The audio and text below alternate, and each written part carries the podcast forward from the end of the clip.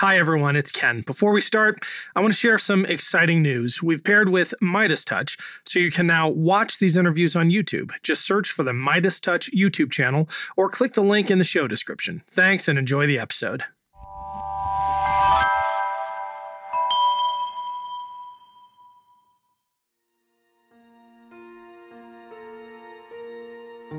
This is the system, and it's not Putin's system. This is a system that has been there for the past century. Until that system is broken, you will see more leaders like Stalin and Putin and Brezhnev and others be installed. I'm Ken Harbaugh, and this is Burn the Boats, a podcast about big decisions.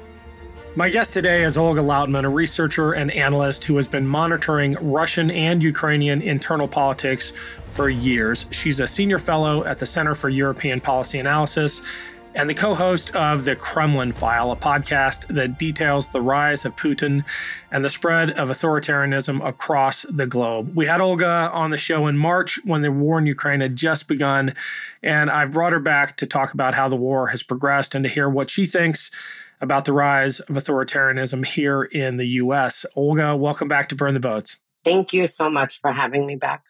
So, we're talking as winter is setting in in Ukraine or has set in. It's a brutal one.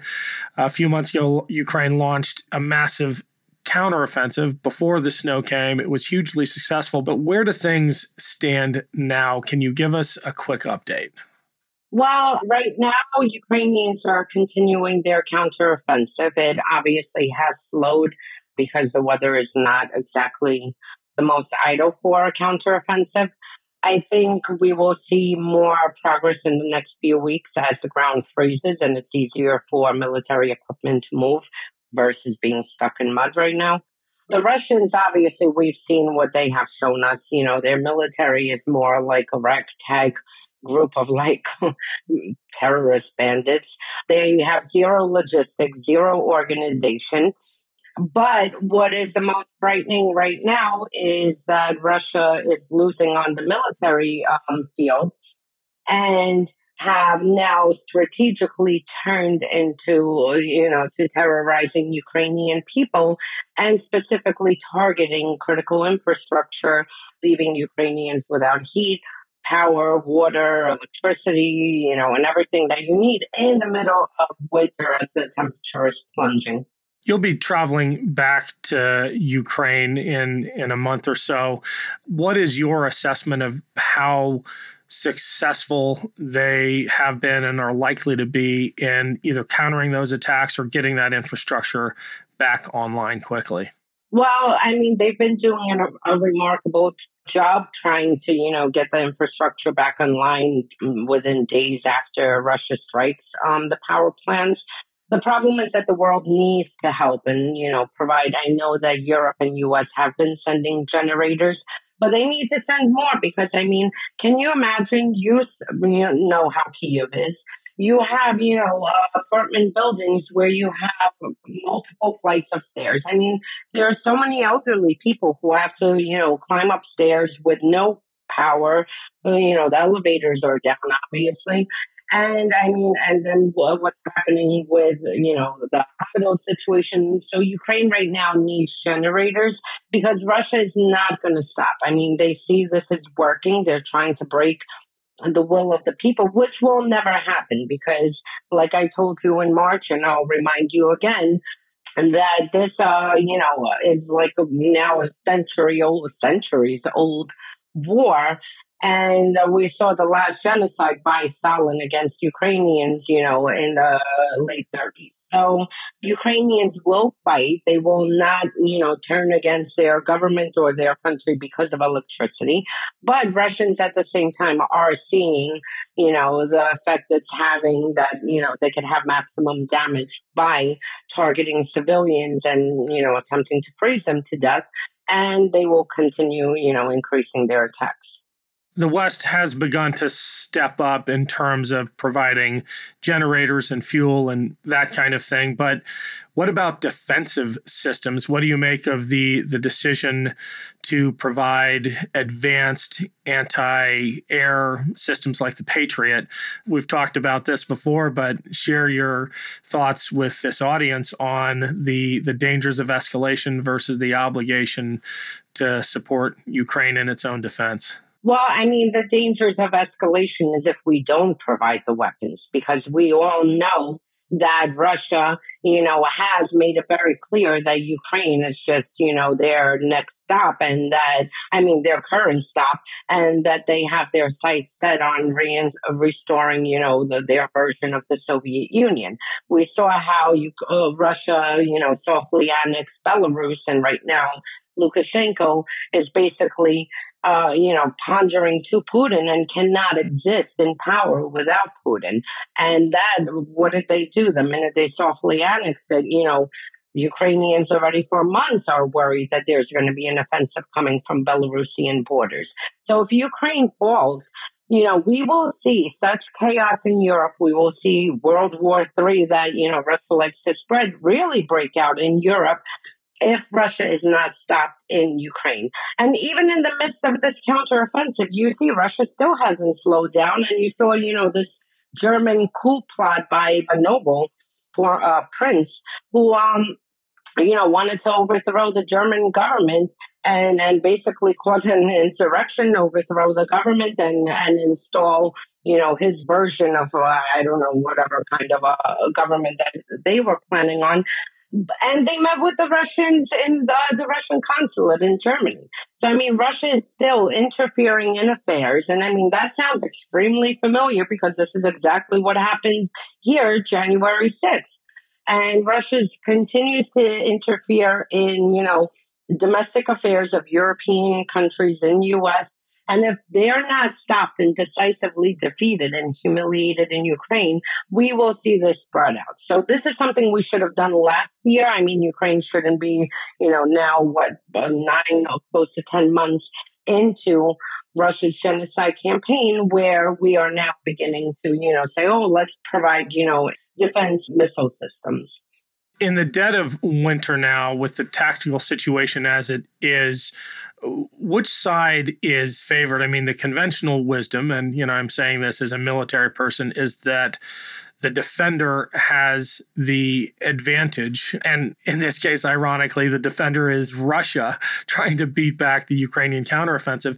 But I think the conventional wisdom is being turned on its head by Ukrainian tactics, by the utter collapse of Russian morale. What are you hearing from your Ukrainian family and friends uh, about the reality on the ground with essentially trench warfare on the, the front lines in the east? Well, I mean, throughout Russia's latest campaign, and again, to remind your viewers, Russia invaded Ukraine in 2014. So now we're going into what, uh, almost a nine year war. But in their latest you know, invasion in February of this year, it was very evident that Russia was going to lose on the military field because Ukrainians, it is their land. They have no choice. They either fight to the last Ukrainian to secure their land and uh, some kind of future for their children or grandchildren, or you know, they just give up and go under Russian rule, which we've seen what Russia has done, you know, inside of Russia. They've turned it basically into a big gulag that you can't even, you know, speak freely without being jailed or attempted poisonings or, you know, all the other atrocities they're committing inside of Russia. So nobody wants this. And as far as on the Russian side, they basically, you know, Russia pulled out mercenaries basically from the poorest villages across Russia. They went there for money. They have zero morale. There's zero logistics. You see the breakdown even of communications from the beginning. And now it's even worse between Russian military and their generals because they feel abandoned. They're left without food and because uh, there was a video last month floating around and I had to verify, and sure enough, it was true. One of the people in a mobilization center, she told the mobilized Russians, you know, that you have to like ask your wives and mothers for tampons to plug in bullet holes because we don't have first aid equipment. So, I mean, this is what the Russian military is dealing with that they have no food. They have to buy their own you know first aid kits which a lot of them don't have their own uniforms their own sleeping bags. And they don't even understand the purpose because this is one sick regime uh, you know that uh, basically has uh, you know their sights set on reinstating the soviet union. So they don't have the high morale. There's no you know like idealism, like, for instance, during the Soviet Union, where, you know, uh, at least with the Politburo, they had, you know, the idealism of communism. Here, it's just there's no idealistic values. There's nothing there. It's just a bunch of bandits who want to invade land and rob the land and kill the people on the land. And it's Ukraine and then Moldova, they've, uh, you know, hinted on. Kazakhstan, they've threatened. I mean, they're constantly throwing out threats that, you know, uh, the countries are irrelevant. Even the Baltics. I mean, they've threatened the Baltics like, oh, you know, these are fake countries set up. They belong to us. So, I mean, you see the difference. Ukrainians will fight. And I told you even back then that, you know, with or without help from the West, whether it's, you know, fighting with advanced weapons or broomsticks, they will fight for their land. They have no choice. And the Russians, I mean, they're just, you know, we see what happened on the field. Given all that, the total failure of Russia's military, the lack of a coherent message around why this air quotes special operation is necessary. Why is Putin able to hold on to? Well, I, I, think the reasons he's able to stay in power are pretty clear. He's a authoritarian, but why is he broadly popular, at least outside of the big cities, if the polls are to be believed? Well, the polls I wouldn't believe. I think with Russians, they're apolitical. They don't have an opinion. They don't care any way, you know, either way who's in power. And it's just, you know, it's just, they're not a political society. They never have been, not under Tsarism, not under the Soviet Union and communism, and not now they become concerned only when it affects them. And we saw when, you know, Putin announced the mobilization, how you saw Russians, I mean, 700,000 fled Russia. And you saw, you know, the rest. I mean, it's humiliating for Russia that, like, they had more mobilization police you know, coming to pick up people on the mobilization list and like running around in circles, like in the courtyard in Moscow, trying to capture them to, you know, be deployed. So, I mean, Putin is in power for now. I don't see him staying in power. I do see him being overthrown from inside. And it's not going to be by the Russian people. I personally, you know, have become more and more convinced that it's going to be through the security services because they're the ones who installed them. And honestly, you know, when you pull back and look at Russia, yes, he has the power. Yes, he controls everything. But at the same time, it's a Chekist country. And for the past century, it's been controlled by security services. And I laughed because I remember looking even at the past Soviet leaders. I think six of them died in office. And Gorbachev, basically, the Soviet Union collapsed under him. And there was uh, one more, I, I think uh, he got pushed out. So I don't believe Putin will stay in power. But again, this is bigger than Putin, and this is the problem that I think I'm the most concerned about. This is the system, and it's not Putin's system. This is a system that has been there for the past century.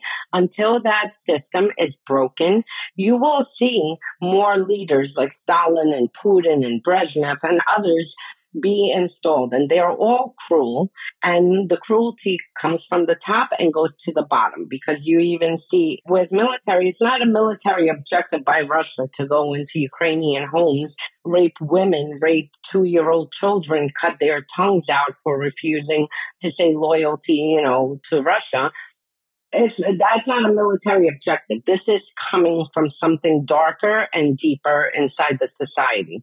And until that system is broken, we're not going to see any change. And my final thing on this, I've been trying to sound the alarm and give a warning.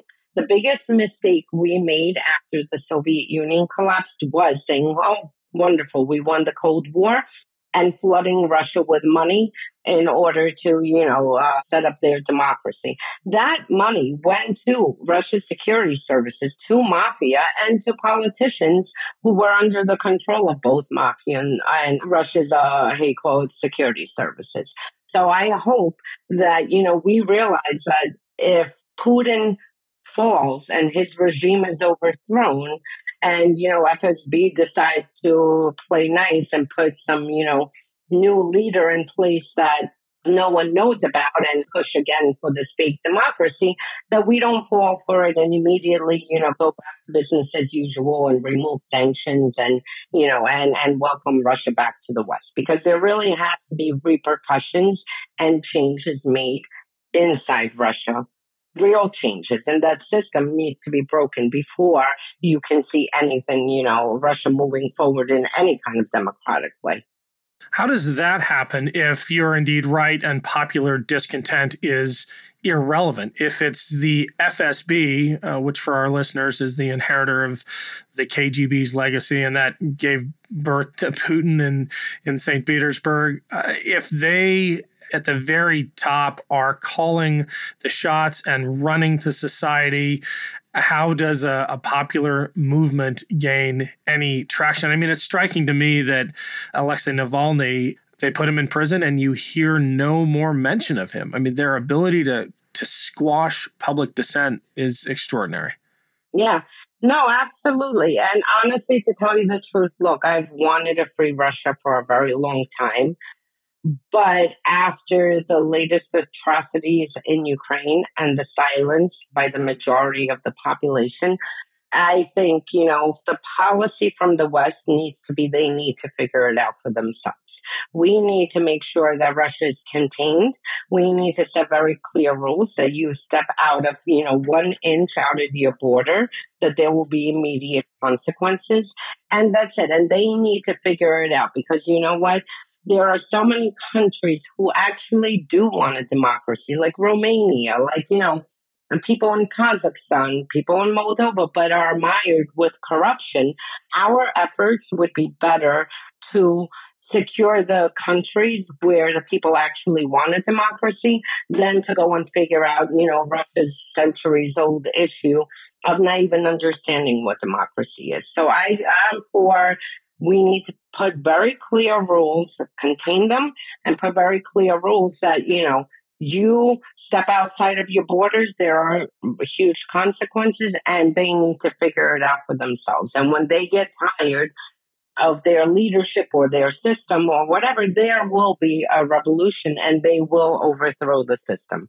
But I don't think it's for us to be concerned. Our concern is to secure Europe, to secure United States, Canada, frankly, the whole world, and make sure that Russia's, you know, active measures are cut off and that their invasions and, you know, imperialist uh, ambitions are not allowed to flourish. What are those consequences that you speak of? And the calculation is fundamentally different with nuclear power. Let's take as a potential scenario a Russian strike very close to the border, but just over in Poland to uh, a staging area for, say, Patriot batteries going into Ukraine. I mean, clearly that's an overreach. That's Russia stepping outside of the boundaries we have drawn, that the international community has drawn. But when you're dealing with a nuclear power, what are the consequences for something like that? Well, we have to make sure that we devise very painful consequences. I don't know our nuclear protocol. I know that we do have, you know, certain levels. It's not if Russia launches a tactical nuke that we start firing on Moscow or St. Petersburg, that there are levels. First, we respond with conventional and then, you know, escalate in that way. But we have to make sure, look, at the end of the day, we have to make sure there are consequences, make them clear. The Pentagon is excellent, you know, at devising plans and, and issuing protocols of what can and can be done, what happens if you do something like that where it goes into a NATO country. So, and we need to stick to these consequences. So I think, you know, at the end of the day, this is what needs to be done. And yes, Russia's a nuclear power, but you know what? Every analyst really needs to go and, you know, revisit their analysis over the past you know, few decades because they also made Russia the second largest military in the world. And I laughed about it. And I mean, last year I was laughing. I even said on my podcast, I said, how could Russia's military be so powerful if they rob everything? I mean, literally, out of a million dollar contract, about seven to eight hundred thousand is going into people's pockets. Thank God for corruption in this case, and two hundred thousand actually goes to the contract. So my point is, we don't even know what's happening with Russia's nuclear arsenal. I'm sure if they're robbing the rest of the country, you would think that their defense ministry would at least make sure that you know they have an adequate military and that they have adequate weapons you know, they've threatened us with these hypersonics. Where are these hypersonics? Russia has thrown everything in the kitchen into Ukraine, and we don't even see their advanced weapons that they put out, you know, their lovely propaganda videos over the past decade. So my point being is that, you know, we don't know what's happening with nuclear either. I mean, we don't know how much of it is working.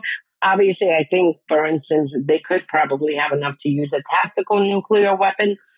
But at the same time, we don't know how effective it is. And I even, you know, like people here, like analysts in, in January were like, you know, hiding under the bed in the United States, like, oh my God, Russia's to send a nuclear missile to US. I'm like, if they shoot a nuclear missile at us, like that thing will go back into Siberia. You see, based off of the corruption, that this is the status of what it is.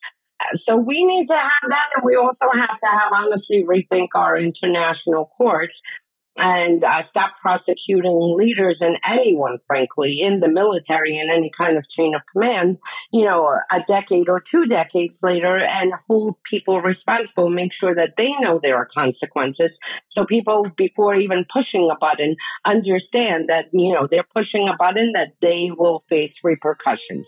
So I think we have a lot of things to do, but that would be my two recommendations.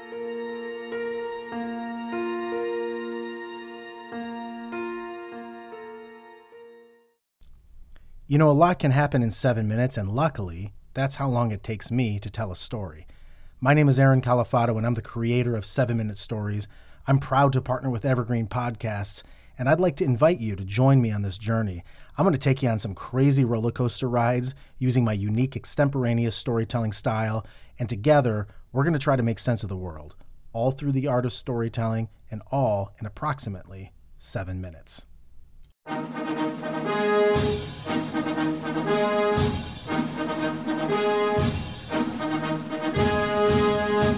We often hear about the individuals who took the oath of office to become the chief executive. But what about the other people who play a role in each administration, or the events that may not be as well known, but that contribute to the reshaping of the office of the American presidency? On the presidencies of the United States, we explore each administration beyond just the person holding the highest elected office in order to better understand the history that brought us to the modern day presidency. I hope you'll join me on this journey through the annals of presidential history. Presidencies can be found anywhere fine podcasts can be found, and is a proud member of the Evergreen Podcast Network.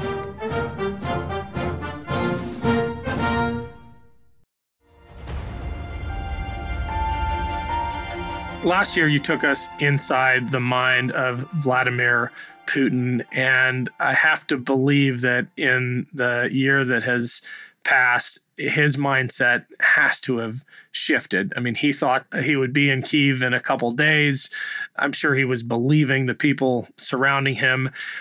Where is his mind right now on Ukraine, on Zelensky, on his utter failure to achieve the objectives he set out in the beginning? I'm sure that his mind is in survival mode because he understands how cruel the system is again and that he could be eliminated at any point. So I'm sure he is in, you know, some kind of survival and preparation mode of, of protecting himself. But look, Putin was fed lies. Again, this all stems to corruption. Putin, you know, cultivated three or more political parties inside of Ukraine over the past few decades. And honestly, it started before Putin. It started immediately after collapse. Russia controlled, or at least their security services controlled, you know, most of the media inside of Ukraine that fed Ukrainians propaganda for the past several few decades via the oligarchs. So Putin, uh, again, was fed lies from the oligarchs that he controlled inside of Ukraine, who told him that we will no problem, you know, because everybody wants to see the money flow continuing. Yes, yes, we have everything, you know, secure. We're going to, you know, grab the administration buildings and we're going to this and, you know, where we just need enough for military backup to quell the protest. And if you look, I mean, you're in military, you have a better understanding, way better than me. If you look at the amount of forces they even sent, you know, for Ukraine, Ukraine is the second largest country in Europe. I mean, I don't think 190,000 or 150,000 that cross the border into Ukraine is enough to take down a country that's the second largest in Europe. I think those forces were more to quell protest as the traitors inside that Putin has cultivated and Russian security services have cultivated as they take the country from within. So that plot failed. And now, I mean, he sees his military, you know, is a, basically a joke because of the corruption to the point that now they're arresting senior leaders for various bribery charges and corruption charges. So right now he sees that he's at the end of the rope. Uh, for me, I think he understands very clearly that he's not going down into, into Russian history books, which is the most important for any leader. I mean, they want to have a good place uh, in the Russian history books and statues after them. I mean, this is exactly what he's been uh, calculated everything Ukraine, Belarus, and then he they had other plans to take Moldova and you know kind of start reinstating the Soviet Union. So he sees that's not going to happen. He sees that if anything, it's how is Russian history going to write about him as a failure, as a leader who you know quote unquote who had to grovel to Iran for weapons. I mean, Russia's second largest military, like there, Putin is at Iran's knees uh, begging for weapons and Hezbollah fighters. So, I mean, you know, I personally think that, that he's at the end of the road. He understands, and now he's frankly just in survival mode to try to secure as much as he has. Do you worry that that may lead him to act rashly or even irrationally when up until this point everything seems to have been done albeit in an information vacuum but you know with this at least rational drive to conquer so not to use nukes or something that would provoke the kind of regime ending response uh, are we approaching a threshold where that consideration goes away well, I think, um, you know, as far as with Putin, he has nothing to lose. He's what, 71 now? So he's, you know, not concerned about his life as far as if he were to go down, you know, using nuclear weapons. So I don't think there's anything holding him back because at least he would be framed as fighting the West.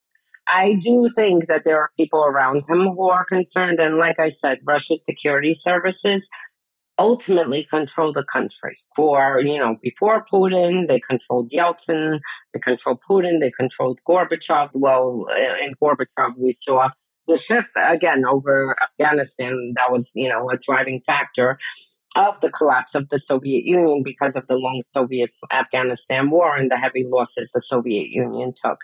But I um, do think that, you know, security services see they're at a dead end too. I mean, Putin in uh, what now nine months has literally disrupted 20 years of operations for them. Their agents, for the most part, are hiding underground in Europe and US. They're being exposed you know, U.S. law enforcement, FBI, Treasury is like pouring through every company, going through all the bank accounts, monitoring, you know, any kind of irregular activity. You have the same happening in Europe. Russia's disinformation, even though it still continues, I mean, at this point, it's laughable because even like you know, the average American who never even paid attention to Russia hears something, they're like, oh, this is, you know, fake. And, and like, even they're not falling for it. Like, for instance, as what happened in 2016 and 17 and the disinformation we saw. So, I mean, even disinformation operations are weakening. you see RT has been shut down. Sputnik across Europe, I believe in US, and those are huge spy hubs because, uh, first of all, you know, RT and Sputnik are an a part of their intelligence services, and it's also cover for a lot of their intelligence agents because they, you know, use the cover just like in Soviet days as journalists. All the embassies are under scrutiny, and the most important, the oligarchs are locked away because oligarchs were able to buy Western politicians with their wonderful yacht parties and you know and, and all the decadence. Now they can't do this anymore. And even the european politicians who were cultivated and us politicians by russia over the decades they can't freely you know come out and express oh, their loyalty you know and for russia. They still put out disinformation but now it's just you know like people look at them like okay you you uh, like work for the kremlin so, with that said, I think it would be from within. I think honestly that security services, you know, they're at a dead end. And that's not even to mention the economy. I mean, what's happening inside of Russia economically is getting worse by the month.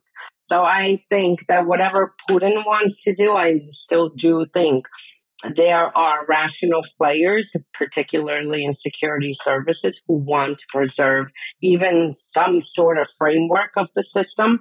So, like after the Soviet Union, they, you know, can go under and then come back and strengthen the system again.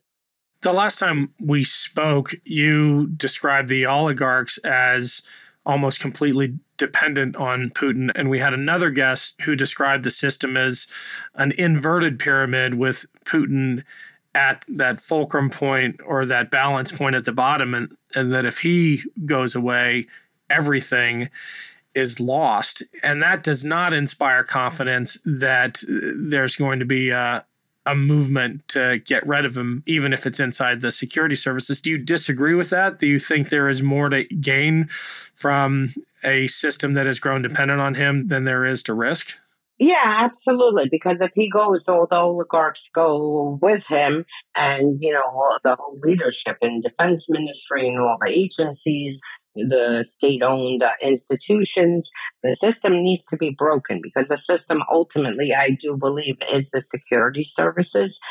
They put Putin in 98 or 99. They had a meeting and decided that Putin was going to be, you know, the one that they're going to put into power.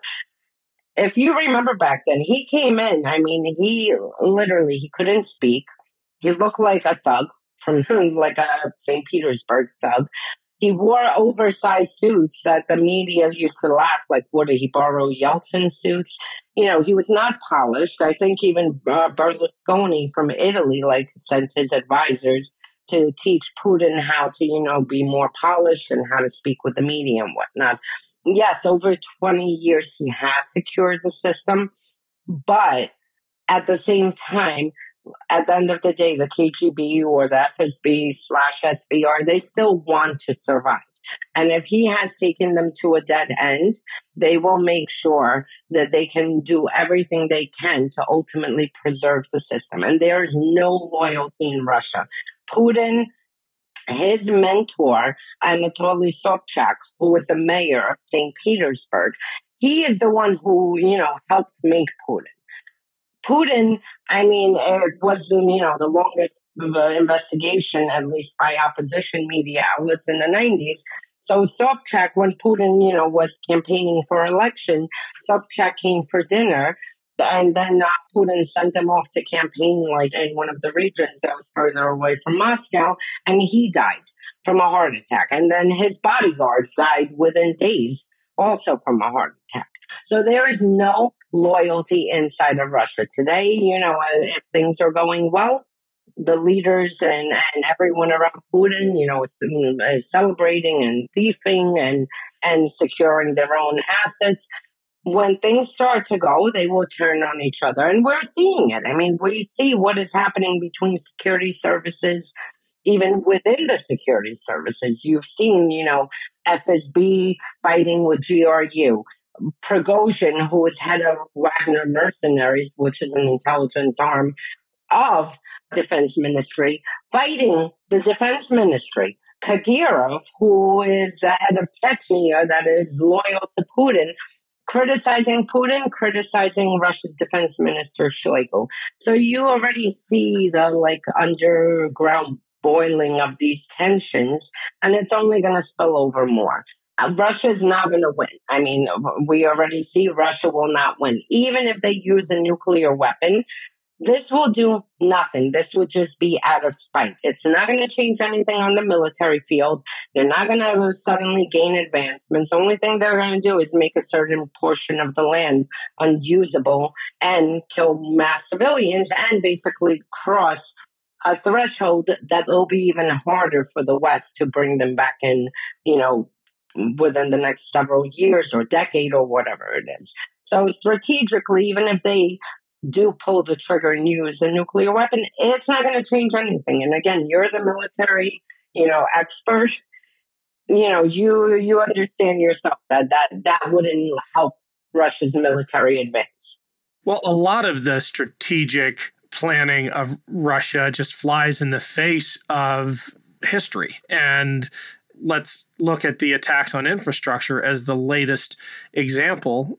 Anyone who, who studies that kind of thing eh, from history in World War II is probably the best example. Those kinds of attacks, I'm thinking about the Blitz and the uh, the Battle of Britain, they don't break the morale of a dedicated enemy. They actually strengthen it. And for someone who is supposedly as strategic and wily and cunning as Putin, it's just striking that he makes such obvious strategic mistakes. Well, again, I don't think he's strategic. I don't think he's ever been strategic. He just took hold of all the security services. And I mean, he lives in his own world perfect example when they decide to attack our elections in 2016. Putin comes from the mentality that once you put someone at the top, and again, this is from KGB's mentality, the way to gain control of the system or of anything is from the top. They put him into the top. He put his people into the top of all the, you know, state owned entities and whatnot. So when Putin um, when he attacked our elections in 2016, he has the mentality that he thought Trump was going to be, you know, going to the White House and collapse the whole system. And that's it. And that our system will collapse. That, you know, with us, we are known to, to have outrage uh, over issues, but then we're also known to quickly move on to the next thing. So, you know, a lot of people are, are short sighted and short minded in US.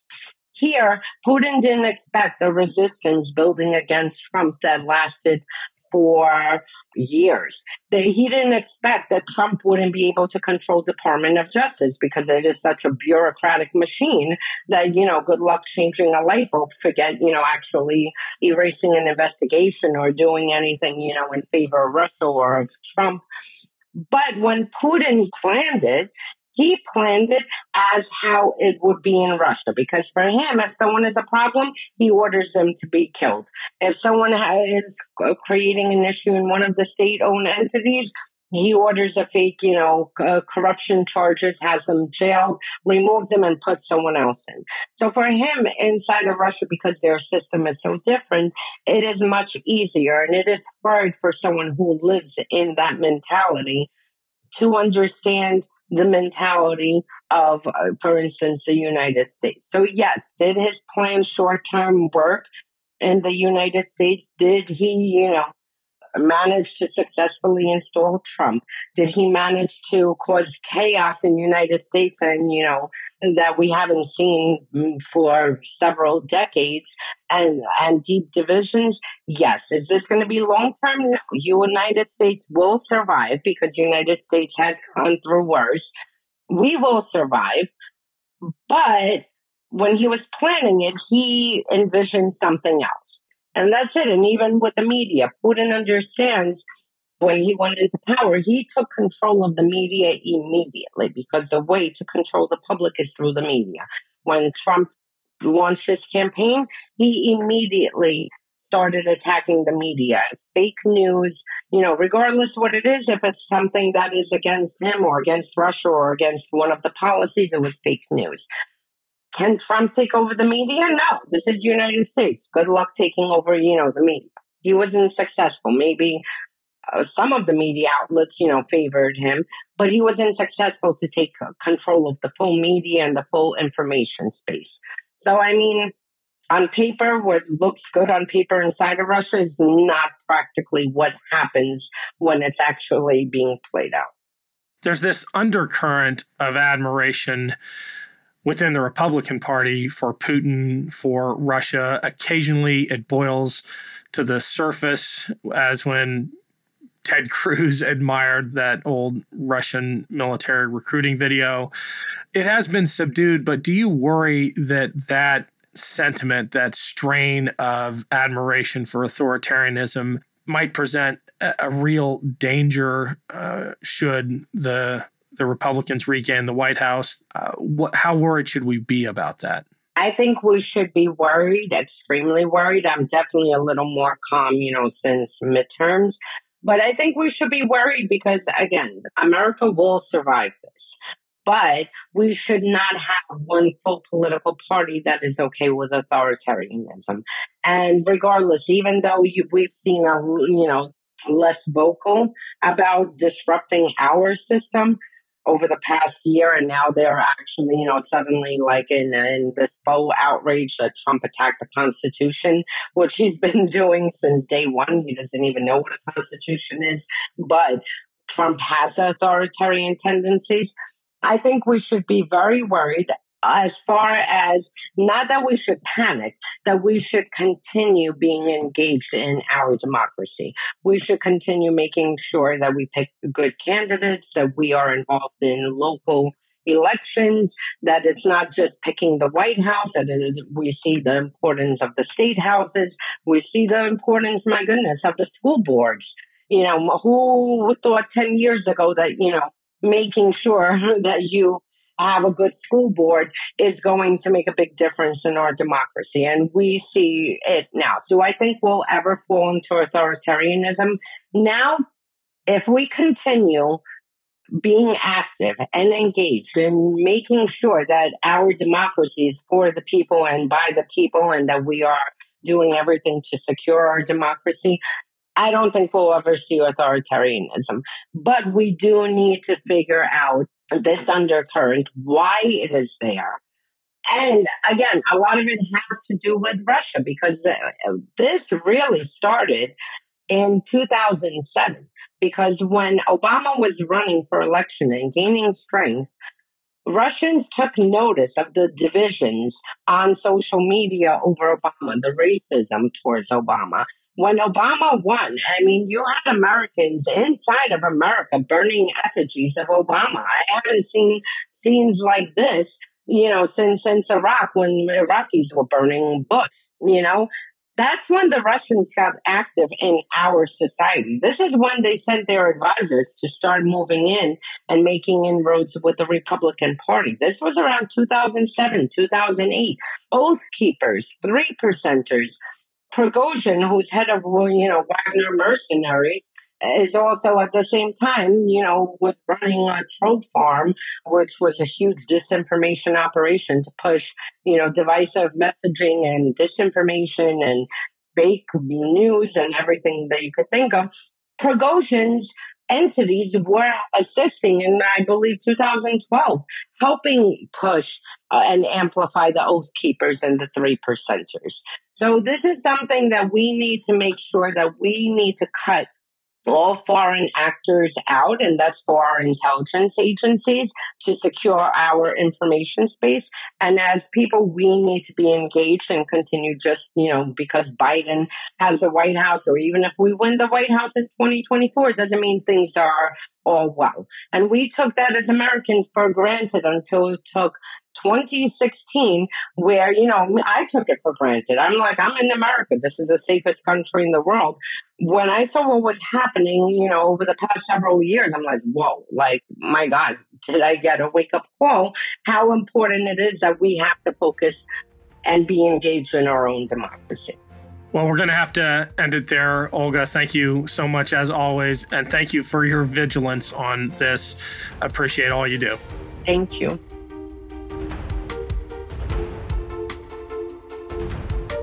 Thanks again to Olga for joining me. You can find her on Twitter at OlgaNYC1211.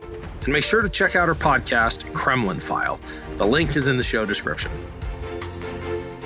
Thanks for listening to Burn the Boats. If you have any feedback, please email the team at kharbaugh at evergreenpodcasts.com. We're always looking to improve the show. For updates and more, follow us on Twitter at team underscore Harbaugh. And if you enjoyed this episode, don't forget to rate and review. Burn the Boats is a production of Evergreen Podcasts. Our producer is Declan Roars, and Sean Rule is our audio engineer. Special thanks to Evergreen executive producers Joan Andrews, Michael DeAloia, and David Moss. I'm Ken Harbaugh, and this is Burn the Boats, a podcast about big decisions.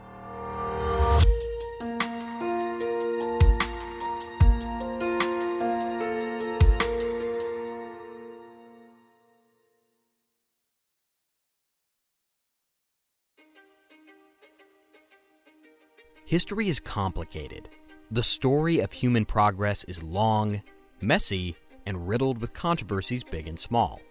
On Conflicted, we dive headfirst into history's most infamous events and contentious figures.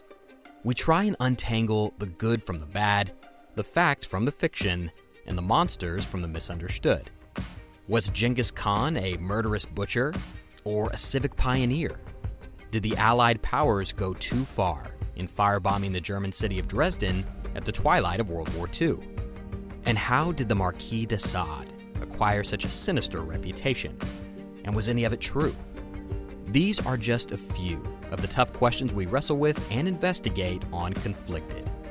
So if you love history or just enjoy a good story, please join me, your host, Zach Cornwell, for a fascinating new topic each and every month. Conflicted, a history podcast, is available on Spotify, Apple, or wherever else you get your podcasts. I hope to see you soon.